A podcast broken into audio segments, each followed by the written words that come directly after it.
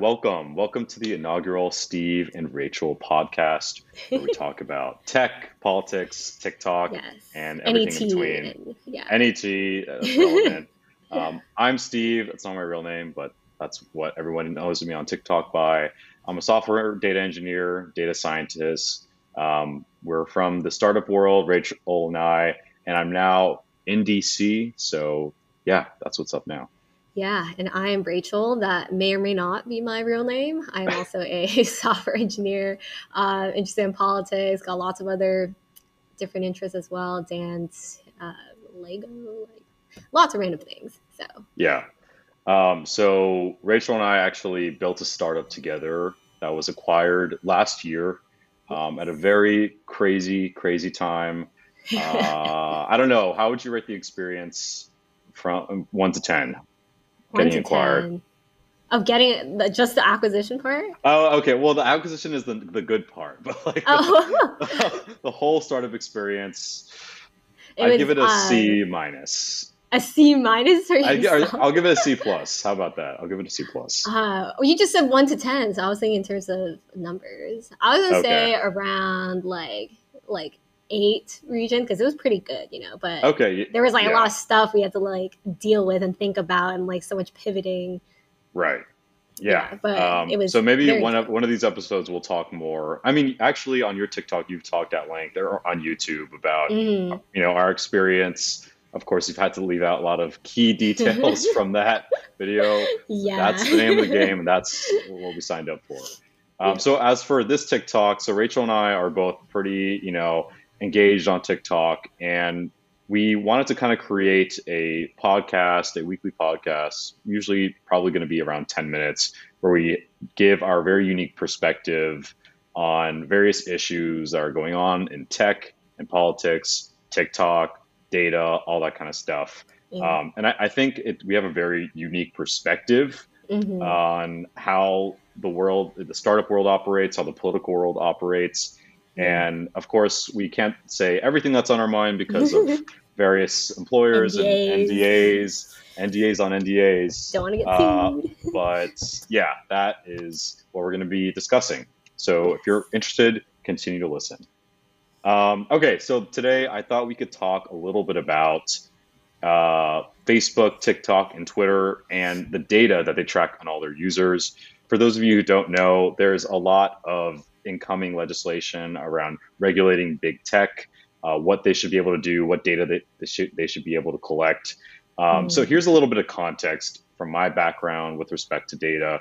So a couple of weeks ago, I started to refer to myself as a data engineer on TikTok, and people were really confused as to what that is. You know, we've Mhm. heard a software engineer, you know, coding, all that kind of Mm. stuff, um, but people haven't realized that the past couple of years there's just been a huge amount of data that requires a like a full time engineer just to ma- manage. yeah. Um, and here's some stats just to throw at you.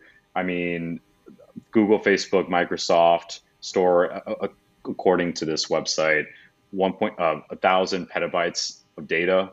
Um, In the in the world today, there are 44 zettabytes of data, which I don't even want to know how much. Like that word. yeah, like I know, I've before. never even heard that quantifier. So that's just like insane. Um, and I, I think people don't realize that, like, especially because we're used to using the front end interface for whether it's TikTok or Twitter, we don't really see the data behind it and how it's tracking every Mhm. movement. Um, and so going off that, a couple of weeks ago, I posted a TikTok where I just re- was displaying the amount of data that tic- uh, Twitter was collecting when you would just scroll on the app, you know, just like click like and scroll like one inch. Um, and it was just a bunch of JSON files, which are just data files that were being sent back to Twitter servers. And that, that TikTok got a lot of traction, and people were like, oh my God, what the hell? Like, what they, they care when my mouse is placed on the screen. Um, and people in tech I, that were on that TikTok were not surprised, but everybody Yeah. else was like, what the fuck? Like, I had no idea this was a Yeah. thing. Um, so I thought it would be interesting for us to talk about data privacy in general in the next couple of Mm. minutes, um, our perspectives on it. Actually, ju- just I think believe last night, China just passed a new data privacy law, which mm-hmm. um, many people might call I, ironic coming from uh, the, their government, but that it, yeah. you know maybe some people might say it's controversial. Mm-hmm. But China has a data privacy law before the United States, so yeah, that's that's fascinating. I thought that what was, was really the motive behind that? Do uh, you know? I there's a lot of conflicting reporting with respect to China's new legislation. Mm-hmm. People are saying it's to kind of, um, you know, give the appearance that they are trying to prioritize data privacy. There's a lot of different perspectives. Some people think mm. that the Chinese government just wants to promote trend, you know, transparency and respect people's data privacy. Yeah. I don't know. That's what. What do you think? What do you think their intentions are? Do you think they're as uh, pure as maybe they are conveying? It's hard to say. Like, I don't know if I would take the extreme point of like, oh, they're only doing this just for appearances, because I feel like I don't think they care. They do care about appearances, but not to that extent where they're like, we're, we're going to like pass this entire legislation. Where they would like that. sacrifice their own yeah, access to data. Just, yeah. Yeah. So it's probably like a mix of a few things that you mentioned and like some other things right. you probably don't know about. Right. Yeah. Mm-hmm. One of the laws, um, not only do they put it on like the private sector, this data privacy, these data privacy regulations, they also imposed it on like certain state actors. They didn't. Mm. They were very broad with how they described that. Um, basically, saying that parts of their government would not have full access to, you know, data, user data, which the U.S. government cannot say the same because mm. you know the mm. NSA and all these agencies that are their whole job is to track every little bit of our data. Um, they they have very little uh, filter in what they can mm. track. Um, Wait, so does that mean like they wanted certain smaller departments of maybe other parts of government to not have access to certain things that's what some people are saying um, i don't the law is so new and I, I, frankly i still have a lot to learn about it mm. um, but I, I, think the greatest irony was that china had a data privacy law of any sort before mm-hmm. the united states yeah. um, because we've been fed this narrative that you know mm-hmm. communist china is invasive and da da da da da yeah. But it's like, you know, here here we are with no data privacy law in the United States yeah. today. So yeah. um, it's fascinating. So going mm. off that, I guess a question that a lot of people ask around on Twitter, on TikTok is is whether or not data privacy is a real threat. Is it a threat to democracy? Not mm. having data privacy? What what do you think? Uh, is it a threat to democracy, to people? Mm, yeah. I guess if I were to speak for myself, I don't feel the the full weight of it yet, but I don't know if I should be concerned earlier because for me like there's a point where I was like, "Oh, like whatever, I'm not doing anything weird. I can get like better ads. They can like direct stuff that I like to me." But then right. I have like friends who are like, "Hmm, like I don't know if you should like be too, I guess, settled and like happy about that because you don't know what's coming next, right? Like it's like right. when Facebook was the thing, you wouldn't expect like uh, extremism to come from it, right? It's like, right. How far ahead do we got to think? Right. Things that right. we haven't seen yet. So I don't know. I think personally, I I would still be cautious and I guess keep trying to learn about what potentially could happen and find like a good middle ground at the very least in between. What right. Um, yeah, that's that's a really good point. I, I think it's it's like definitely a, a balance. Mm. Um, I, I, definitely, I just made a TikTok about this today where I was listening to a certain senator give an interview on data privacy. Yeah. Not going to even touch on who that senator was, but um, this senator was saying, well, we want to pass data data privacy laws in order to prevent disinformation from being spread mm. online um, or from you know another insurrection happening but I was a little bit frustrated because I, I thought that was a little bit misguided. Um, mm-hmm. You know, if the goal is to prevent a January 6th from happening, I don't see how data privacy is the answer. At the end of the yeah. day, it's those recommendation out. It's the for you page. You know, yeah. it's the the recommendation algorithms that are being recommended to people, and that's how it's like that content is being amplified. Um, so data mm-hmm. privacy you know, I, I, think people use the insurrection as a way to justify regulating tech, but mm-hmm. I, I, think it's like it's not holistic and it and that it is only part of the equation. These yeah. algorithms that recommend content are like, for example, I don't know on your TikTok page, you can see yeah. like the stats, right? Of like how people were recommended to your how they found your video. Have you oh, seen that? I actually haven't taken a like a proper look. Okay, you should do that. So for every yeah. TikTok, you can see like where the people viewed it. So some, it's like maybe one percent viewed it from, while they were on your profile. Um, but usually for me, it's usually like ninety five percent of the people viewing my content are uh. viewing it from the for you page or being oh, recommended yes. the content. Yeah, um, yeah, yeah, So and that's like how this information is spread. So that's why I I think data privacy is really critical. I don't think it's like mm. the full picture though when it comes to you know preventing another insurrection.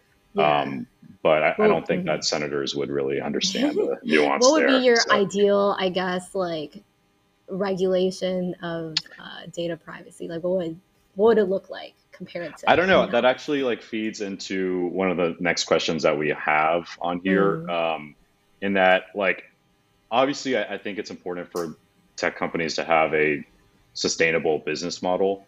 And mm. I view data usage or data exploitation as that because you know you're not physically. It's not like like Facebook operates different from Apple, where Apple mm-hmm. you have to mm-hmm. pay for every single little thing you you use. Yeah. Facebook, you know, they they're just using your data. Um, but some might argue that Facebook is a lot more equitable and the people that can use the platform versus mm-hmm. not everyone can afford an iPhone, you know, 55. So um, I, I guess, do you think that data privacy, like, do you think I guess the more underlying question is like, do you think targeted ads are are okay or unethical? Because that's how these companies are making their money with our data. Mm-hmm. Uh, yeah, this relates back to what I said. Of, I really like targeted ads for myself because yeah. I don't have to do the work of like finding things that I like, but I right. can see how uh, it can be problematic in other ways. Like you remember, like the the Target uh, the woman got like ads about uh, related to like babies and pregnancy before she even knew, and then her dad saw it. Right. Like, what? Yeah. Right. Um. So in terms of my opinion on that, I feel like it is such uh, like a fine line between like stepping over and like something bad, like escalating, and it being just like oh like somewhat helpful. Right, like marginally so hard, helpful. Yeah, yeah. It's hard to I guess, take like a very definitive stance personally for me because I don't know, there's so many factors and things that go into it. Yeah. Right.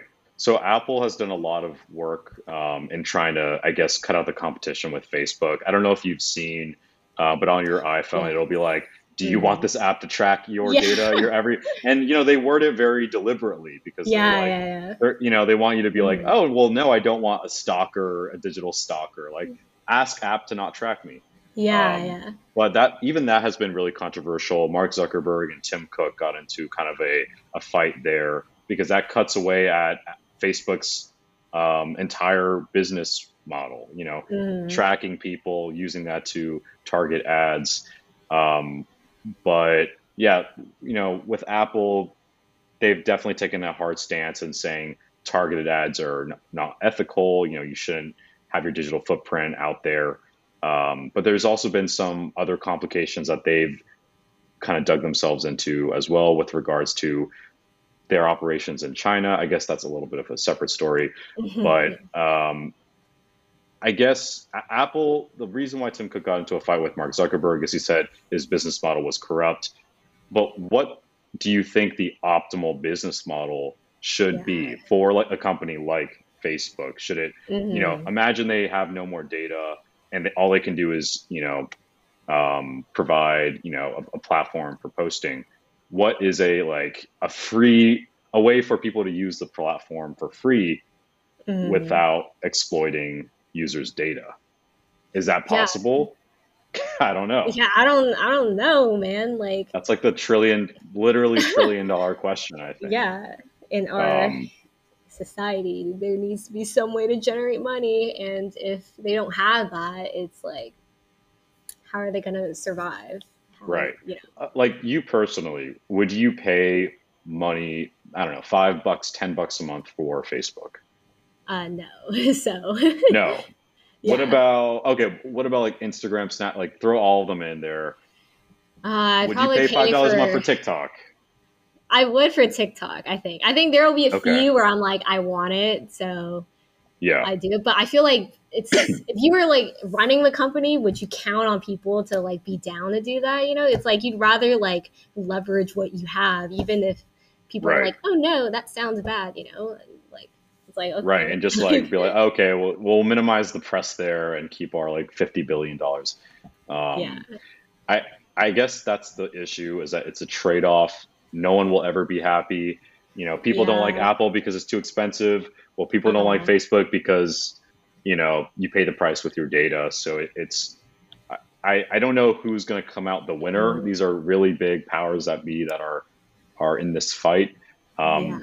I guess to sum this all up, the U.S. Congress will be uh, passing or voting. I don't know about passing on, on mm-hmm. legislation in the coming weeks with respect to big tech regulation. Um, so we'll see after that how things will pan out. Yeah. All right. Well, that's the gist of this podcast. We t- touched on a lot of very important uh, questions that are uh, posing a real threat to our, you know, our country, our mm. democracy, etc. Um, next week, who knows what we'll talk about? We, we've had some ideas in the mix. Maybe the Trump administration's in Trump administration's involvement in Grindr. No one has talked about it, but I think yeah. it's a, as a gay guy, I think it's really important. Um, mm-hmm. Maybe we'll be talking about some of BTS's uh, data practices. You know, we'll, yeah. you, you, never know, so you'll have to check back. um, but thank you so much for for listening. You can go follow me on, on, on TikTok at Steve Jobs underscore six six six. And Rachel, you want to plug yourself? Yeah, my TikTok is at Rayshellwell underscore. So that's Ray R A Y and then Shell S H E L L and then underscore. Okay, awesome. Um, and yeah, we'll be posting this on Spotify. Maybe we'll put a little clip on TikTok. And if you enjoy it, please follow us on Spotify and all the other social media apps. Isn't it, isn't it so ironic that we're like, please go give us all your data yeah. TikTok? no, it's terrible, but go, go give it anyways. Yes. Ah, anyways, all right. Thank you guys for listening and have a good one. Thank you. Peace. Bye-bye.